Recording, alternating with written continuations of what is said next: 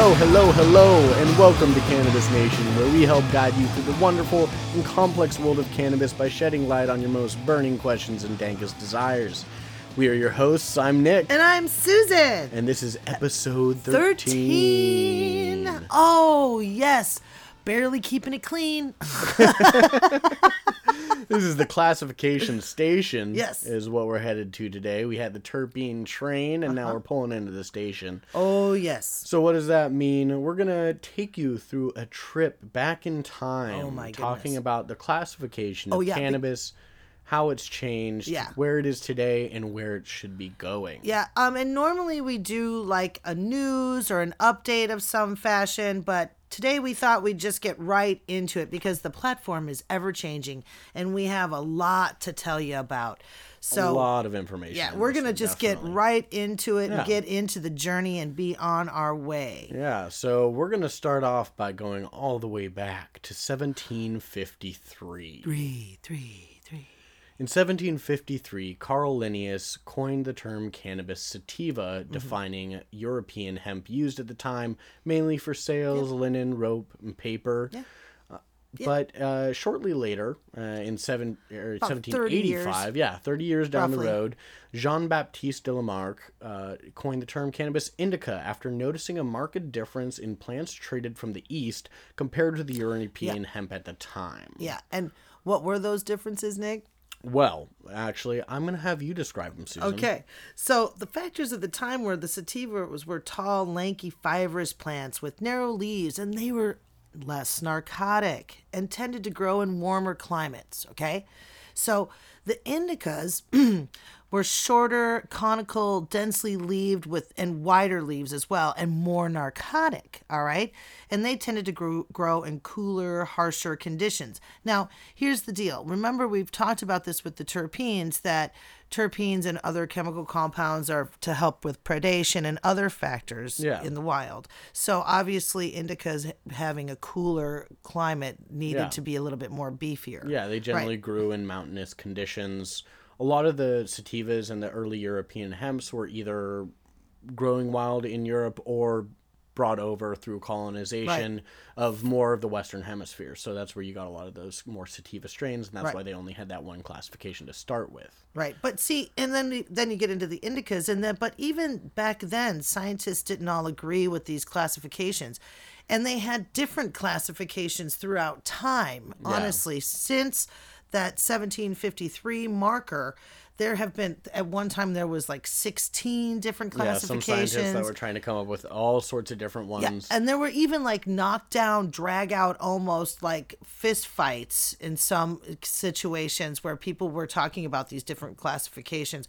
When Nick and I were doing this, uh, when we were uh, doing the work on this, we noticed that there was a, a time when you were trying to get off of a, a marijuana drug charge, you could say that it was classified sativa and this wasn't classified sativa, and how the scientists involved got kind of rowdy in the courtroom. Yeah, So, we, we, yeah. we read this these stories specifically about in Canada how cannabis sativa was illegal, but then they would hire you know experts to say, oh well, this isn't cannabis sativa, this is cannabis indica. Right, So, so- but that, I mean that just speaks to the trade off that I mean even after indica was coined and became a little bit more popular in use, a lot of people still just went by cannabis sativa. I mean, you look Mm-hmm. at like a lot of those 1800s medicine bottles that had cannabis in them, and but they'd all say cannabis sativa, Yeah. even though indica was the more narcotic. and it would say cannabis sativa indica. Yeah. You know what I mean? Yeah, Yeah. You, you'd, you'd have all these different kind of weird classifications. But yeah, so between 1753 and more modern uh, times, there were all sorts of different classifications. But we're going to jump all the way to the 1970s. William Emboden, Loran Anderson, and Richard E. Schultes, along with other scientists, conducted taxonomic studies of cannabis and concluded that enough stable differences Mm-hmm. exist that support the recognition of at least three species. Right. That being cannabis sativa, cannabis indica, and cannabis ruderalis. Now, what's that, Susan? What's Now, ruderalis? Pardon me, excuse me, I get so excited. Now, ruderalis are a strain of cannabis that is wild and much more invasive. They grow short and sparse and have low THC content and sometimes higher CBD content. Now, the other notable trait is that they are auto flowering. Okay. Well, what does that mean? Well, sativa and indica enter the flowering cycle based on the amount of sunlight they are getting and the change of the season. Okay. Now, auto flowering plants will enter the flowering cycle after a specific amount of time, regardless of conditions in- of sunlight. Okay. So that means that they propagate a lot faster, Yeah, generally, and shorter growing time. exactly, exactly. They don't grow as large. They just really get to that flowering cycle, which, for people that don't know, the flowering cycle is when it starts producing the beautiful buds that we know and love. Love. Yes. Um, so uh, we're going to go on to after that. The main market difference between cannabis that changed was uh, the introduction of Yeah. sinsemilla. Yes. Now, uh, I do have to say too, right in here, that I want to say, so right up until this point, you did have land race strains where yeah. you could definitely, definitively say this was more sativa. This, you know what I mean? Yeah. So just know that up until this point here in the Yeah. 1950s. You could, you know, 60s, you could say a Kush was a Kush. And Yeah. okay, all right. Well, and even after that, for an for an extended period of time, you know, but uh, the reason we're mainly talking about sinsemilla is because a lot of people talk about it as a big change in cannabis. it is. It was, but it's just a growing style, is Right. what a lot of people don't realize. Right. It's not a genetic difference. No. It's not a different type of plant. No. Uh, it wasn't bred differently. No.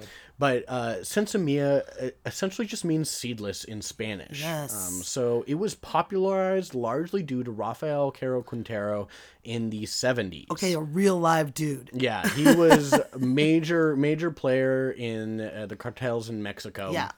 Um, and that's not to say that uh, marijuana wasn't grown seedless before that. They were techniques were used long before and reportedly hard to find, never produced on a large scale before Quintero. Right. Um, so why is sinsemilla cannabis good? Uh, when fem- female plants grow their flowers without being pollinated and producing seeds, they put all that seed Yep. energy that they would have made uh, seeds with into producing more See, trichomes. they don't get pregnant. Exactly. They more- don't get bothered by that. Exactly. uh, yeah, they produce more trichomes, Yeah. more can- and thusly more cannabinoids and terpenes. Uh, so when sinsemilla became popular, there was a sudden jump in the potency of cannabis available to the regular consumer. Uh-huh. Like a big market because of this Rafael, by the way. I Yeah. mean, honestly, uh, he kicked it up to the next level. yeah, first time that sinsemilla cannabis was produced on a commercial level Yeah. where they could really distribute it. Yeah. Now, how we got off the landrace track, okay? According to researchers, cannabis breeding in the United States for the purpose of producing high THC strains that finish early enough for North American outdoor cultivation began in the early 1960s, mm-hmm. okay? But it wasn't until mid to late 70s that the popular cross crossbreeding strains like skunk number 1 and the original haze became widely available in cannabis black markets, okay? In the 1980s, listen to this. Neville Shoemake, Schoenmakers and David Watson, aka Sam the Skunk Man, teamed up to create the first international seed based bank based out of the Netherlands. Isn't that so cool? Yeah. Yeah, this gave black market growers everywhere access to potent stabilized genetics of crossbred strains. Okay? This is where like this is where the the cannabis black market in America really blew up. Mm-hmm. Where all of a sudden you could find a catalog and order seeds online of Yes. good potent strains and Yes. everybody could grow if they had the space and the you know the willingness uh, all these all these new strains all of a sudden it wasn't all coming from mexico it Right. was starting to be propagated in america which is a huge difference as well but that led us into medical and later recreational and marijuana and how that accelerated and changed how we crossbred Absolutely. so, in 1996, California became the first state to legalize the propagation and consumption of medical marijuana by qualifying patients and their caregivers. Now, this created a boom in the breeding and selection of new cannabis strains, as there was now a legal avenue to do this in America. Yeah, so cool too. Yeah. So yeah, and, and the laws soon expanded to allow co-ops, right?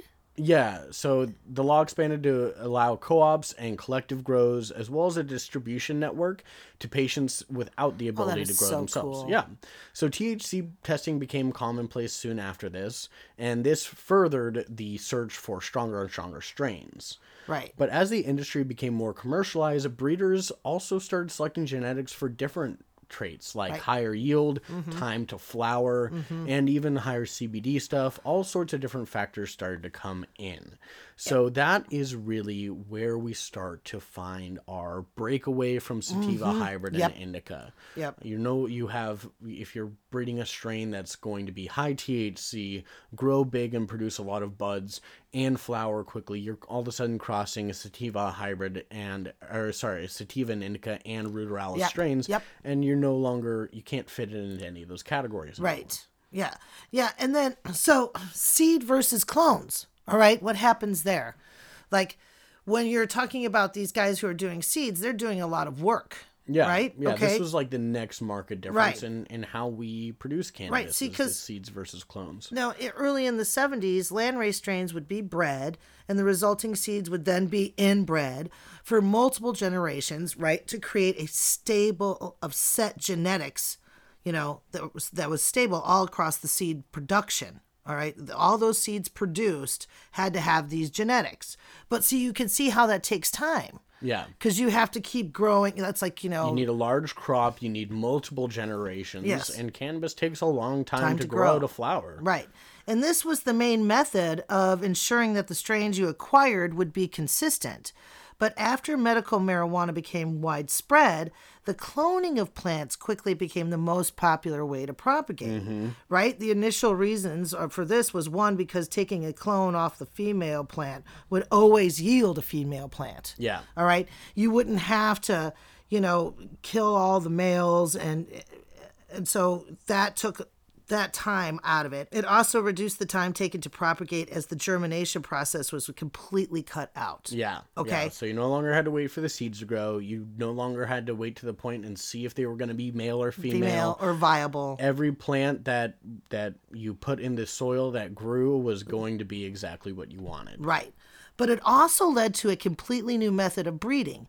Inbreeding multiple generations to create stable seeds was no longer necessary, so breeders could now cross two strains, grow out the seeds, select the plant that presented the best genetics, and clone it indefinitely. Yeah. All right? That's huge. Exactly. So this greatly reduced the time it took to breed a new strain, strain and led to an explosion of new strains flooding the medical marijuana market as even closet growers could do this, selecting the individual genetics known as phenotypes or genotype is a more accurate term, but coined the term pheno hunting, which is to this day the most popular form of breeding cannabis. Yeah. yeah, right. That's where we. I mean, that it, it, we can't even really put it into words how many new strains came onto the market at this Bam. point because it was a, a one generation. Yep. You have it, and Yep. you can propagate a, a farm full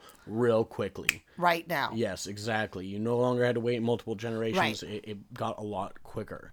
Um, so after moving to this, you'd expect if you're taking clones off a plant and they have the identical genetics, why am I buying strains from multiple growers and having a completely different mm-hmm. experience today? Mm-hmm. Well, there are a few different reasons. Firstly, if they're ta- if we're talking about long distance traveling to get these different genetics, a lot of them are still growing from seed. Mm-hmm. But we're still dealing with this new method of propagating and growing so that the genetics between the different seeds aren't as similar as they would have been previously. So each grower that buys a package of seeds uh-huh. will then grow them out and select their own phenotype, uh-huh. which they might select an awesome one, but it might be markedly different than the one that another farm selects or right. a, a clone from another farm. So you have those differences to start. The next one is locally buying clones and market integrity. Uh, so, what I mean by that is if you're buying a clone, the only thing you can go off of is that the grower or the producer that is giving you that clone is being honest about what it actually is. you know, we are in we are in this crazy time where sh- there It's are the Wild West out there, people. yeah, Yeah, and strains are getting such hype. You know, Yeah. you'll see it from some really good quality growers and it'll get popular and then all of a sudden everybody is growing this strain, Yes. you know. Everybody has a wedding cake. I was just gonna say, Yeah. cake, cake, cake. Let him eat cake. Geez, so Pete. Yeah, Exactly. So all these people that are buying these clones, the people that are propagating the clones and selling them, you know, they're going to get more money for the hype strains. So they Mm-hmm. want to have them. So either you uh, source them properly or if you can't get them, you grow something that's kind of similar and call it that and and make some money. You know, not everybody is 100% honest and we have to take that into account. right. um Third from that is deterioration and disease. Um, so, due largely due to this new method of single generation crosses, we are looking at plants that no longer have a lot of the natural resistances that were bred into them uh, from either just their land race, uh, uh, you know, from when they were growing in the wild to now today where we have them cross so much that that a lot of those traits are bred out Right. because they're not what we're looking for. Right. So much of this of our plant is grown indoors in climate controlled, Oh, highly absolutely. specific areas that we don't necessarily pay much attention to that, but we still need to because disease can definitely absolutely destroy some genetics or even you know just deteriorate plants over time. Um, lastly is the growing methods and nutrients used of that specific grower. The nutrients that we give the plant depending on what different amounts will cause the plant to produce different things. If you give it the building blocks to produce a certain cannabinoid more than another, Yep. it's going to produce more of that Yep. one. You know, it that that's just the the the plain facts of it. No, and and just also, just like I can have a tomato seed from a tomato that Nick has the same uh, seed from that same tomato. He's going to grow a tomato in his yard that's going to be different than the tomato I grow in my yard, even though it's from the same tomato. It's Yeah. a natural plant. It every seed has a, it's just like you're not your brother. Yeah. Thank goodness. Right? But yeah. so so we've already talked about how sativa and indica really don't mean much as far as the plants that we're buying and smoking today. Right. But we're also starting to realize that strains are really not something that we should be going off of either. Yes, exactly. So, what does that mean? What is a real definitive way that we can tell? Well, Well, the experts are saying that chemotypes or chemovars are the proper way that we should start classifying different cannabis plants Yep. to give us a more accurate idea of how they're going to affect us right, after we buy them. right, So what does that mean? Uh, they are chemotypes and chemovars are classifications based on the chemical makeup of the plant, uh-huh. not its genetic history. right.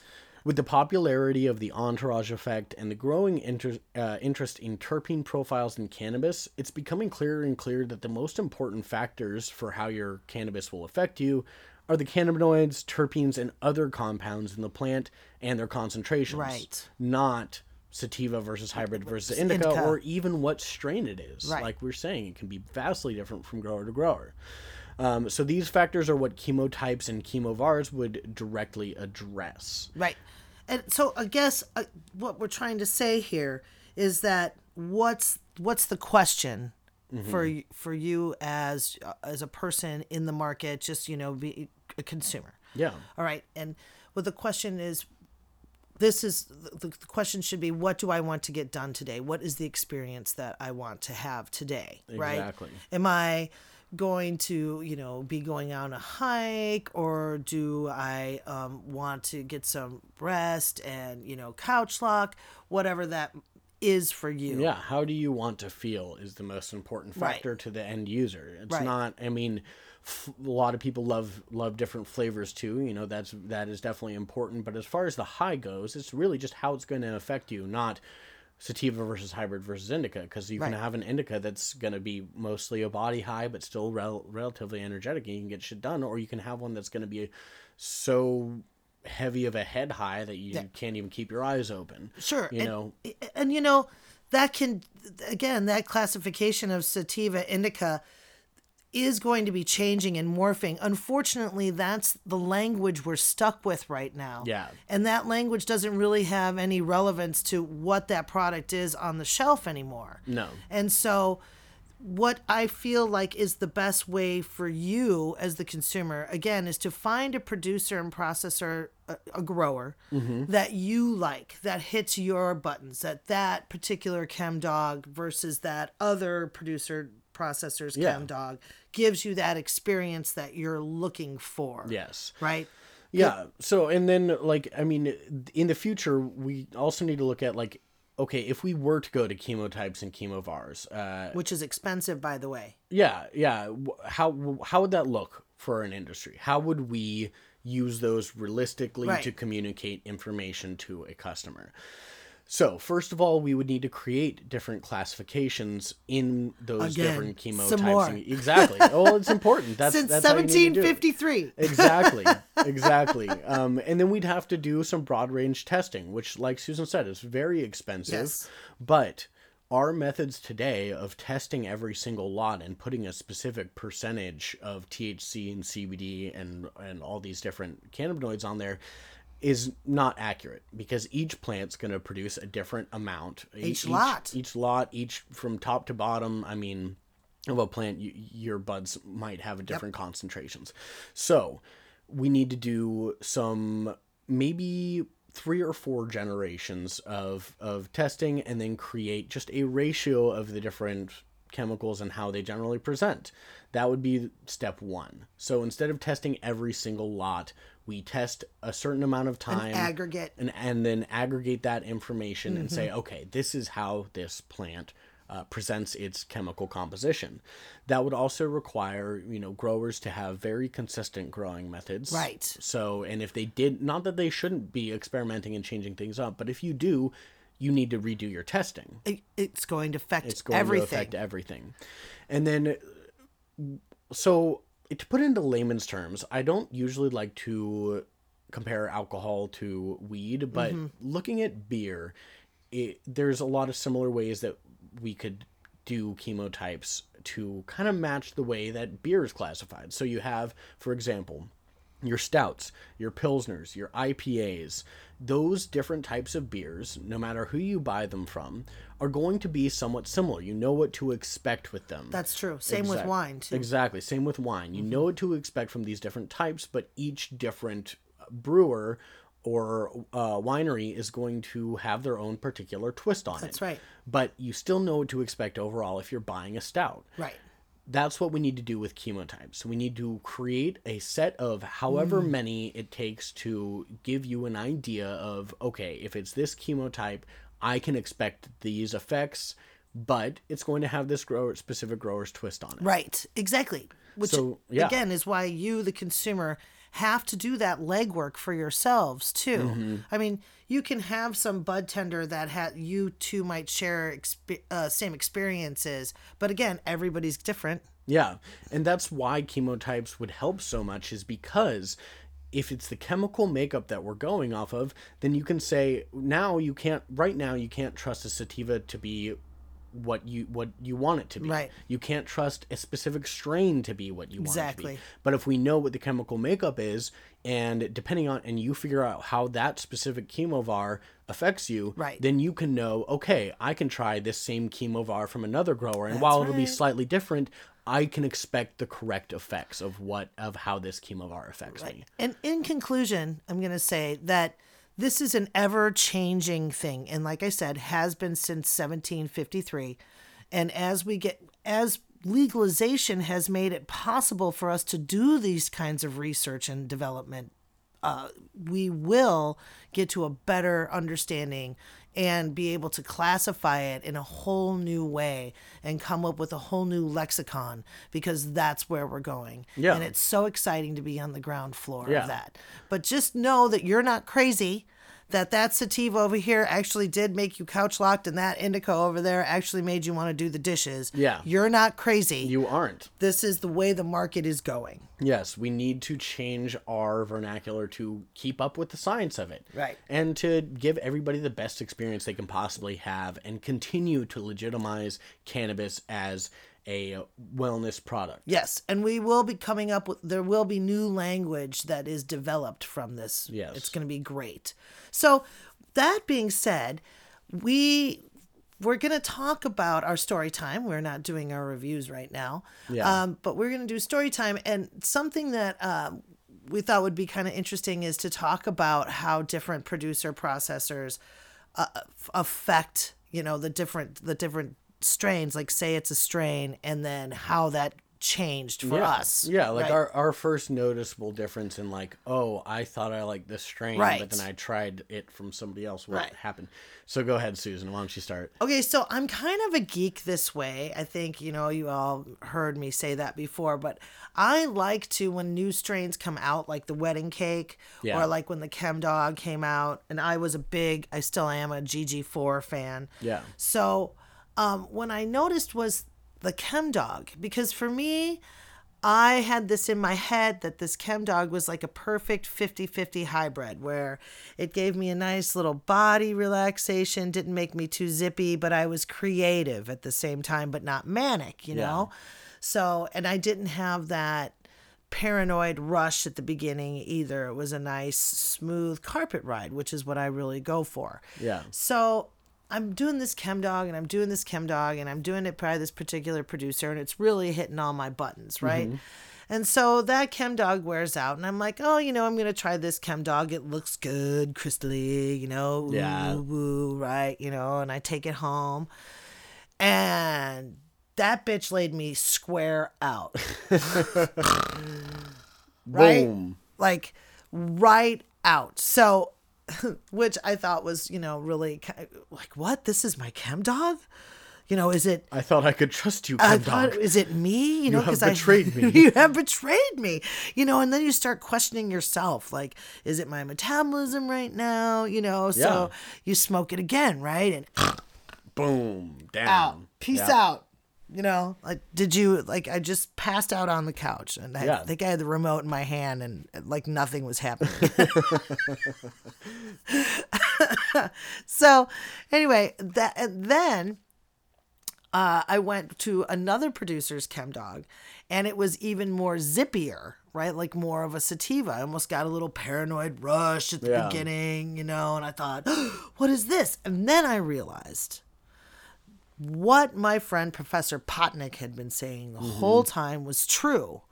And that everybody was talking about these phenotypes and they were talking about the terpene profiles and Yeah. they were talking about all these things, the cannabinoids, and how my physical composition and my serotonin levels jive with those compounds, right? Yeah. That's when I really noticed that it, it's about, for me, the producer processor. So, so, what I'll do when we get a bunch of like the same kind of strains, I actually will buy like, you know, four different wedding cakes Yeah. just to see how each one of these is going to affect Yeah. me so I can tell the consumer that when they come into the shop. Yeah. Yeah, and I mean, that's, and that's a, I, I know that people are probably shaking their heads about um, at me saying this, but it's a lot of work. It is. Being it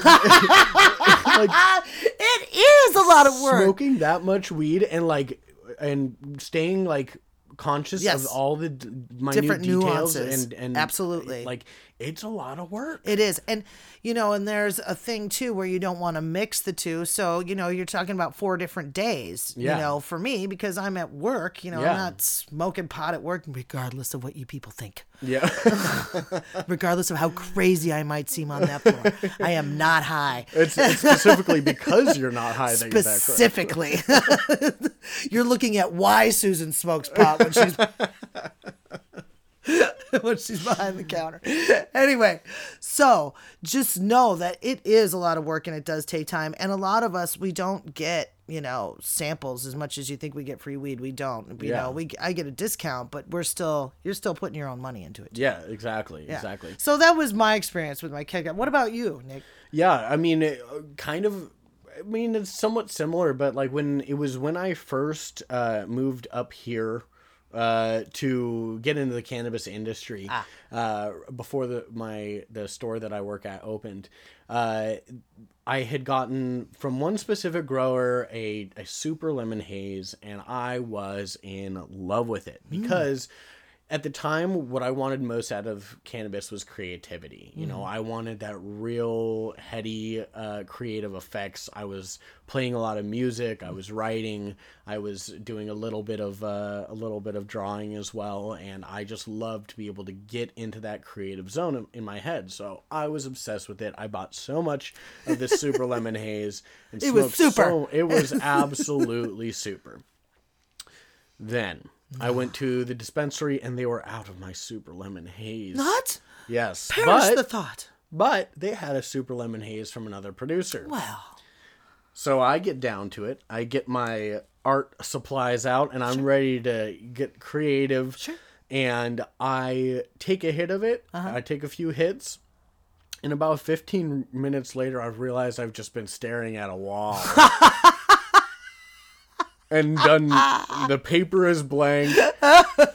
your head is blank. And my, my, your mind's yep, a blank. Everything is absolutely blank. Did the exact opposite of what I wanted. I just was Wow. stoned staring at a, at a wall for or probably out a window or something. Right. But still, for for 15 minutes, I was like, oh, what happened? what is this? Why did this not do what I wanted it to do? You know. Was I abducted by aliens? Exactly. Seriously, where did that time go? Have I been drooling know? on myself? Yeah, seriously. I mean, uh, it was it was a great strain if you're bored just to smoke because time would just go by and you wouldn't even notice. But not what I was going for whatsoever, you know. And down the line, this happened so many times with so many different strains too, where I'd try one. You know, I think I've previously talked about like the first time I smoked Girl Scout cookie, and that was when I got it from a medical dispensary. and It was fucking amazing Right, right, right. weight of the world off my shoulders every time I smoked it. Right. But uh, you know, I've never had that experience since. Right. I, I you can't. That's it's just another issue. You Yeah. know, that we're it's like with. when your favorite it's like when your favorite craft beer leaves the shelf and you're Yeah. chasing that dragon. yeah, you call yourself a stout. or when they get bought up by by Yeah. big beer. Yeah, yeah, yeah. And Yeah. they change it. Yeah. Yeah, yeah, It's yeah. like yeah. oh, it's the same can, but uh, definitely not the same love. yeah. You know. I feel you, G. I feel Yeah. you. So chemovars, chemotypes. Let's keep talking about it. Yes. Do your own research Yeah. into it. You know, it's amazing nowadays how much power the consumer has oh, over how Oh, things change. You know, Yeah. Yeah. we as as bud tenders and as cannabis professionals do everything we can to help spread information and help keep people on the right track. But you know, the best thing you can do is put some time in, educate Yes. yourself, and start asking for things at the counter. Yeah. That's the power that you have as a consumer. Is That's to right. ask for test a wide range of test and results. and tell them the different exp- and, a good bud tender as Nick and I will always ask you what do you want to experience today Yeah. what do you want to get done today Yeah, how do you want to feel? thanks for listening to Cannabis Nation we hope this has helped shed light on your most burning questions and dankest desires. Check us out on Instagram, Twitter, and Facebook at Cannabis Nation Podcast. This is Susan, And I'm Nick. ending on a high note. Mean, it's interesting information, and uh, but To, it- to some, but to, but to, uh, to the general cannabis No, they don't care. The genital, the genital, the genital sequencing. Uh, uh, that's a the- whole other yep, podcast. The uh, uh, which comes first? Um, uh, the genetic Sparkle sequencing. does- eye. I'm sorry, It, excuse do- me. it doesn't. It doesn't mean.